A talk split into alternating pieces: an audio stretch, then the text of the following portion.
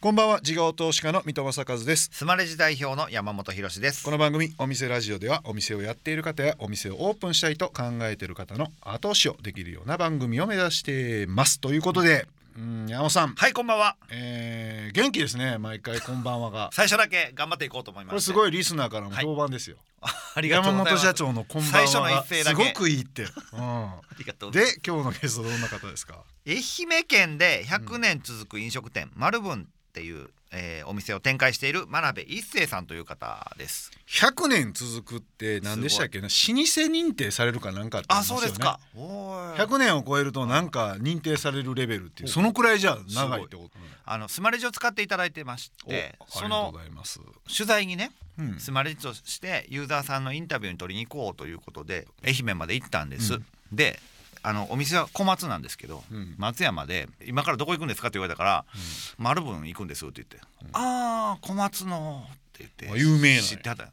商店街でね聞いたんですけど。うん。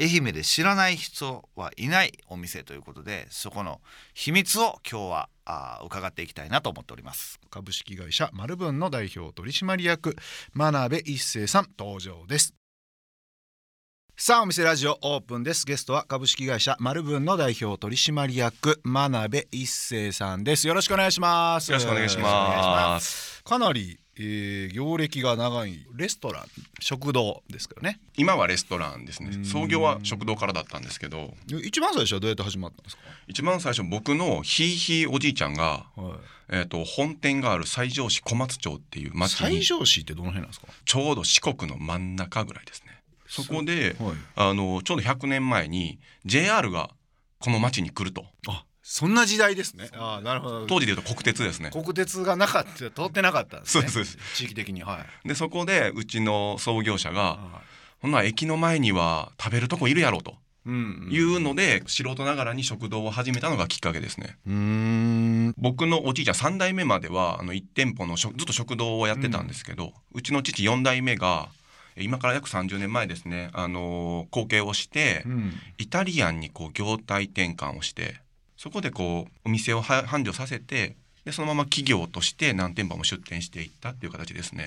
でそこから、えっと、洋食に転換されてはい、一番売れ筋というかあーメインのお皿がナポリタン。あそうですね。これですねあのー僕らの本店になる西条市のソウルフードで、うん。こう鉄板にお卵を敷いてうん。その上にナポリタンを乗せてうん。食べるっていうソウルフードが昔からあったんですよ。あそれはマルブンさんのじゃないんですね。そうです。でそれあをー。うちでこう掘り起こしてはい。西条市と一緒に10年間かけてブランディングし直してはい。育ててきて今は看板メニューになりましたね。それまではその西条市に、えっと、そのナポリタンはもう絶滅してたんですか？絶滅危惧種ぐらいですね。ああの僕も学生時代にはい。行ったことがあるんですけども本当に昭和の喫茶店スパっていう注文すると。スパゲティのスパ？鉄板で焼かれたうん。ケチャップ味の何かこううん。昭和のレトロな感じのものが出てたんですよ。で、それが西条市の方々皆さんそこを学生時代経由されててうん。なんか懐かしさもあって言われてみればソウルフードだねみたいな。ああ食べてたなみたいな。そうですそうです。でそれをこうなんか西条市と西条市のものを掘り起こさなあかんとううん。いうのであの昔のナポリタンだとどうしても添加物入ってたりとかするんで今の技術で全部なしにして、当時のナポリタンを再現しようって言って10年かけてこうレベルアップさせていきました。その時の売り出し方ってどんな感じだった最初はですねあの駅前ナポリタンっていう名前で出してたんですよ。のはいはい。であのうちご年配の方も多いんで、まあ、ナポリタンも食べたいよね。あこういうな懐かしいナポリタンあったね。ぐらいだったんですよ。もう ABC 分析したら B 商品ぐらいのものが。あじゃあ大してそんないきなりバーンと出してあ懐かしいのって感じで売れたわけじゃないと。じゃないですね、ちょうど2013年に初めてカゴメさんのナポリタンスタジアムってうん。いう大会に出るんですよ全国大会に。その時により商品磨き込んでいったことがきっかけであのメディアなんかにも西条のソウルフード B 級グルメ鉄板ナポリタンっていうふうに取り上げられるようになりましたね。などのくらいの時間が経過していくんですか？そこまでに8年ぐらいかかってます。あ8年？ずーっと出してたんですか？そんなに売れなくて。であの商品の磨き上げだけしててうちのナポリタンって上にすごい大きいフランクフルトソーセージ乗ってるんですよ。うん。それを自社開発してソーセージ乗せてもう一個愛媛らしさを出したいなと思ったんで中にみかんジュース入れたんですよソースの中に。えでそれがこう皆さん「えみかんジュース?」ってなるので、うんそこがこう引っかかって残っていって全国大会でも2位にランクインしてそこからですねあのたくさん皆さんみかんジュース入れられるようになったりソーセージのれ乗せるようになったりして今の最上ナポリタンの原型になっていきました。うーん。その時行政とはどういうやり取りがあるんですか？もともとナポリタンの会を作ってらっしゃる方がいらっしゃってでその方が行政とこうつないでたんですよ。はい。ナポリタンマップ作りましたとかナポリタンシール作りましたそうですね。でそこに加盟しながらうちがポンとそこにこうステージがこう上がるというかうんグランプリで。グランプリはい。で出た時に一緒にこう行政も一緒にこうバックアップしてくれて PR を続けてくれた感じですね。じゃあその地元の人が食べるようになったんですか？それともよそから来た観光客の人が来るようになったんですか？と多分ほとんど食べてるのは地元の方ですね。結局食べたくて皆さん週に1回食べに来たりとかしててであの観光客が増えてくるシーズンは県外からもたくさん来られますね。最上に来たら丸分のナポリタンっていう形で駐車場にいろんな県外ナンバーが止まるようにはなりましたね。じゃあそれがすごく有名な、あのー、マルブンさんの、えーメインメニューってことなんだと思うんですけどそれ以外はどんなメニュー構成があるんですか、そうですね。あの本店で言うと洋食をすごく残してるので、3代目う僕のおじいちゃんの代からやってるオムライスうん。なんかはもう40年もう50年ぐらいですかね、うん。売れ続けてる商品ですし鶏天っていうメニューも、はいイタリアンのお店なんですけど、まあ、なんで鶏天あるのってよく言われるんですけど、まあ、それはピザのお店だろうがどんな店だろうが絶対に置いているはい。商品ですね。へー。それって結構食材もバラエティーに飛んじゃうんで仕入れた在庫だって結構大変なんじゃないんですか？そうですね。あのある程度商品使う食材なんかをいろいろ合わせたりだとか他の商品で代用できるように作ってたりもしますけど、一応ラインナップはある程度多くはしてますね。しだいぶ絞ってはきましたけど、結構じゃあ5店舗ぐらいがそれをマネージメントするには限界って感じなんですか？それともやっぱりもう少しスケールしていけそうな感じってあるんですか？と僕らとしては5店舗で今の形は出店は止めてますね。でどちらかというとおっしゃるようにあのメニューを絞ってより専門店化していく業態を今開発中なので、そちらに向かってこれからは行こうと思ってますね。うちに海鮮丼っていうお店の業態が1店舗だけあるんですよ、それが恵比寿丸っていう店なんですけどそこはどちらかというともうお昼特化型夜はほとんど来客ないですっていうお店なんですけど、うんそこもうマネジメントもやっぱ軽いのでそこの消費食材も絞られてますしそんなんをこうちょっとこうたくさん出していきたいな。今まで出店したらまあ月賞で800万とかあの1,000万ぐらいを狙うようなちょっと大きい店作ってたんですけどそれを売り上げを追うんじゃなくて利益から考えて売り上げ400万でもちゃんと利益が出るような損益構造に変えてでそれを出していく方が時代に合うてるなと。うん。いうのでちょっと変えておこうと思ってますね。お送りしているのは真鍋さんセレクトの一曲。なぜこの曲を選ばれたんでしょうか？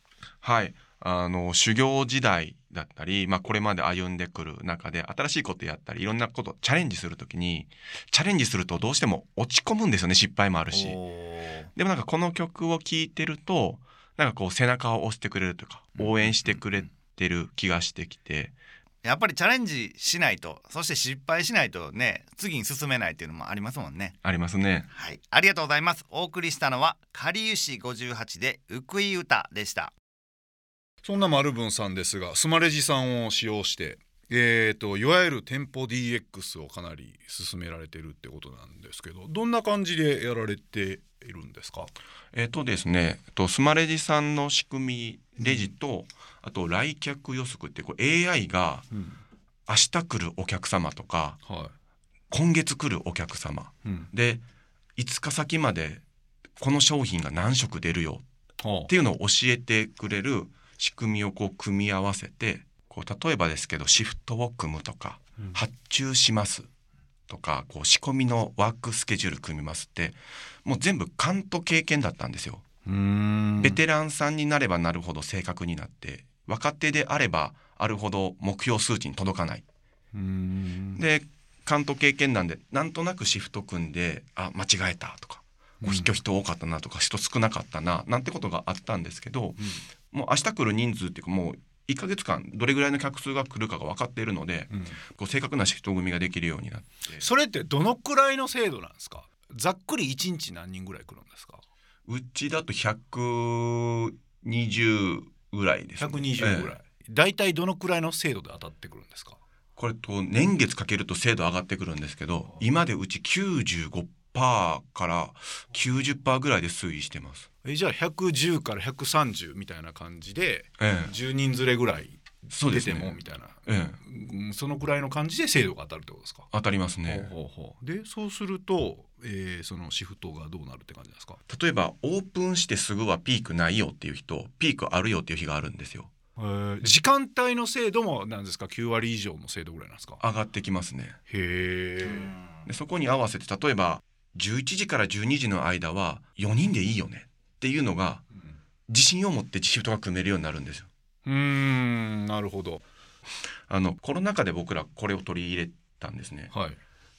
これから経済が戻ったとしても8割と当時言われてたので今までのやり方をしてたらおそらく FL をコントロールできないだろうなと。でもそれはコロナの時に起きた問題とコロナ前から外食って人手不足を言われてたりいろんな問題が出てたんですね。本質的な課題を解決していこうよと。うん。一つは自分たちの仕事の仕方を変えていくこと。でもう一つが IT ツールによって今までなんとなく組んでたものを正確に数字で判断するようにしようというところをあのうちの中でフェーズ1として取り組んできてました、まあ、3年間かけて取り組んできて、まあ、人件費の方はあの仕組みを入れたりやり方を変えたりしてコロナ前より僕の計算はマイナス1人少ない状態で営業できるというようなイメージだったんですよ。でそれが現場のスタッフたちが頑張ってくれて大体今マイナス2人ぐらいのうん人でも十分にお客様満足を落とさずに営業できるように変わりましたね。サービスの効率みたいなのも上げてるってことなんですか？そうですこれも2020年にこのスマレジさん導入した時に一緒に、まあ、今でこそ当たり前ですけどスマホオーダーとかタブレットオーダーを入れたんですよ。でそれプラス昔だとキッチンとサービスみたいなそれしかしませんっていう仕事の仕方をもう全部なしにしようと。うん。もう誰でもどこでもできるように育成を変えていこうっていうのを取り組んできたんですよ。そしたらチームワークで働けるので少ない人数でも営業ができるやんと。うん。いうことをずっとやってましたね。うーん。2名減ったってことは売上に対しての人件費の比率みたいなんで言うとどのくらいのパーセンテージ下がったって感じなんですか？全体で今23%ですね人件費比率でいうと。もともとは大体どのくらいだったの？えーとですね、この人件費が上がってきたり人手不足みたいな話の出てたマックスが30%超えてたと思います。あー7%下がった言ったら全然違いますよね全売上に対して。違いますね、まあ、コロナ禍のあの期の、まあ、人件費とコロナかけて半年の人件費が、まあ、ちょうど前期やったんで見たんですね。売上大体5000万から6000万ぐらい上がってたんですけど、うん。人件費変わらず推移できたんですよ。へで人件費は上げて給与も全部上げてるんですけどそれでも変えずに営業できたっていうのはこういう IT ツール導入した結果が出てるって感じですね。在庫だなんだも結構やっぱ変わってきてるんですか？変わってきてますね。うちあの仕入れ率目標っていうのも作ってるんですよ。仕入れをちゃんと適正にやっていると原価が上がらないってことが分かったんですよ。うーんいっぱい取っていると人間の心理でまあこれぐらいいいやって使っちゃったり物を腐らしてロスになって原価上がったりっていうのを昔からうち設定しててやってたんですよ。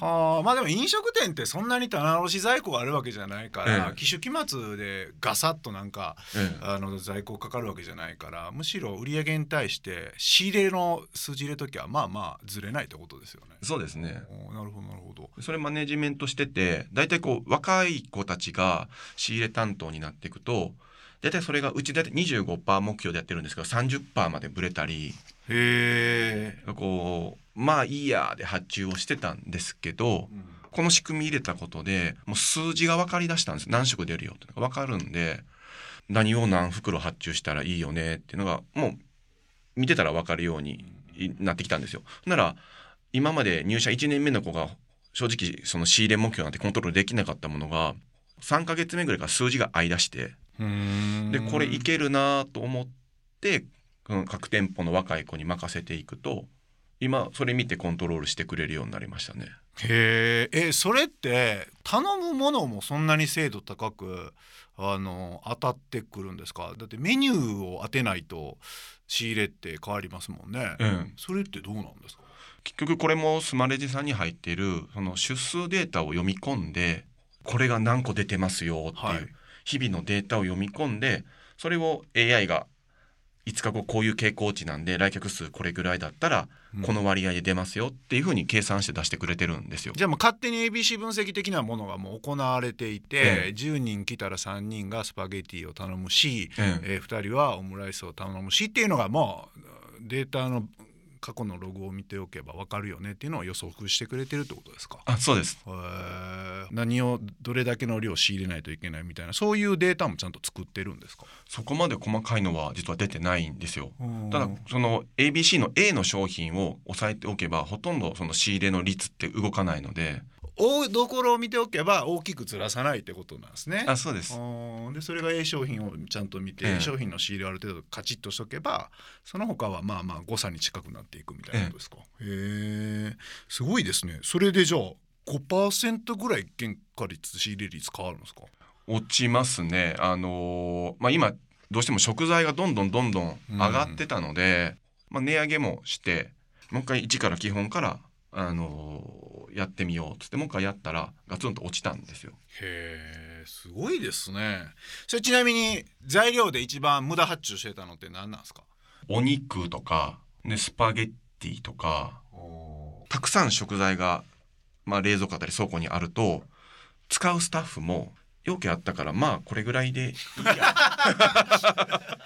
いつもは肉 50g や言うてんのに。80g 入れてみ入たり。れてみたりと、えもう本当にあれなんですね。やっぱり無駄が無駄を呼んでいくって感じなんですよね。そうですね。なかったらちゃんと 50g でやるし、仕入れちゃんと考えてたら無駄なん仕入れないしそういうちゃんとルールを作って逆に上げるとルール通りちゃんとやってくれて、えでそのルール通りやっていくと数字が良くなっていくということなんですね。でそのためにはちゃんとしたデータがいると。すごいですね。他にもなんかお聞きしているのはなんか社員の定着率が非常に高いみたいなお話をお伺いしたんですけど。そうですね。あのうち理念経営っていうのをもう何年も20年ぐらいやってるんですけど。理念、フィロソフィー。はい、はい、であと価値観の教育なんかをやってたり、まあ、求人の試験をこう仕組み化してうちに合う人しか入れないようにこうしてたりですね、うち権限以上すっごいするのでもう好きにしていいよぐらいの、うーん喜んでもらうためやったら何してもいいよっていう考え方なんでこう自分で考えてあれこれやりたいっていう子たちからするとうん。めちゃめちゃおもろいと思いますね。若い子でもバンバン出世しますし。うーん。じゃあそこの入り口のところ狭めてるから、そこの定着率濃度がこう高いままでずっといけるみたいなことになるってことですよね。そうですね。それスクリーニングがかけてたら、ええ。そもそも採用できませんってならないんですか、一時正直苦しい時もあったんですよ。どうしてもおらんから、ん、入れてみようって入れたらお店ぐちゃぐちゃになったんですよ。へえどんな感じになるんですか？そういうフィロソフィーに違う人を入れちゃうと。働く価値観が違うとそれこそお客さんに喜んでもらおうと思ってこう仕事してるのにお金目的で仕事してたりうん、遅刻してきだしたりとかへなんかこうえ。店長がとにかく困るんですよ。現場が困るようなことがたくさん起き始めてうん。やっぱこれ妥協したらあかんねと。いうのを本当に我慢しながら6年ぐらいずっと続けてるんですけどその理念採用。理念採用。してると年々なんかこう質が上がってきたんですよ。うちに合う人たちが入ってき始めて最近の話なんですけどね。めちゃめちゃ求人来始めて多分ですね若い子に話聞いてるとうん。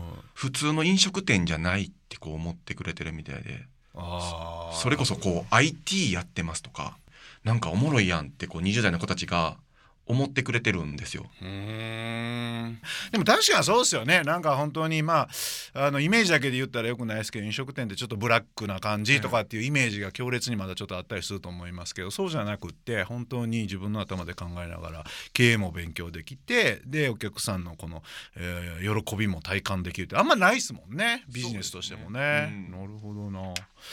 すごい。はい、ありがとうございました。いろいろと勉強になりました。ぜひ皆さんもスマレジを検討していただきたいなということですよね。えー えーゲストは株式会社マルブンの代表取締役真鍋一生さんでした。真鍋さんありがとうございましたありがとうたございました。事業投資家の三戸正和とスマレジ代表の山本博でお送りしてきましたお店ラジオそろそろ閉店のお時間ですあーあー来ました来ました メッセージが続きます、えーこの番組ではお店の方からのメッセージが留守番電話という形で届きますそれでは聞いてみましょうもしもし、かっぱ橋にある包丁専門店の極みです。かっこよくて切れ味がいいことで、今、世界中から大人気の日本の包丁。当店では家庭用からプロ用まで約800種類の包丁を展示してます。毎日の料理にぴったりの包丁が必ず見つかります。包丁の試し切りや研ぎの講習会、お持ちの包丁のカスタマイズなどもやってます。豊洲に新店舗も予定してますので、ぜひ遊びに来てください。待ってます。はあ最近ねなんか日本製の包丁海外でもめっちゃ売れるらしいよ、私の知り合いもパリでね、うん。日本の包丁売ってんすけどね。うん。めちゃくちゃ売れるって何がいいんですか？ニーズが多い。あのまず形も綺麗し、ももちろん切れやすいし、やっぱ日本ブランドっていうところの、なんていうの信用力が結構あるんじゃないですか、うん。800種類もあるっていうの。選ぶんがむずそうやあ逆に。な でもそんなあなたにも極みさんに言っていただければ、はい。あなたに合う世界で一本の包丁を最高。ご提供させていただきますので、はい。ぜひ皆さん行ってください。えー、極みさんは貴族の木平和の和美しいで極みとい。うことですので、はいうんうん。ぜひ皆さん行ってください。今日の留守番電話のメッセージはスマレジを使っているお店極みさんからでした。ありがとうございました。ありがとうございました。ということで山本さん、はいえー本日の真鍋さんのお話いかがでしたでしょうか？はい。あの AI の話が途中出てきたと思うんですけれども、うん。なんか飛び道具的に AI を入れて一発 OK っていうわけではなくて、やっぱりお店のことをすごく時間をかけてデータを見たりお店の状態を見たり細かな経営をした上で AI 使ってるからうまくいってんだろうなっていうのをすごく裏側をなんか見れたような気がしましたけれども。うーん。なるほどね、まあでもやっぱり経営していく時に人をマネジメントするビジネスじゃないですか飲食店ってね、はい。うんそうするとそこに対して説明するのにカチッとしたデータがあるかどうかってすごい大事ですもんね。だからマネジメントに大きく響いてくるって感じでしたよね。そうですね。まあだからそういう意味ではスマレジを使っていただいてありがたいなと。逆に言うとね俺今日の話聞いてて、うん。なんでみんなスマレジ使わないんですかねなんでなんでしょうね。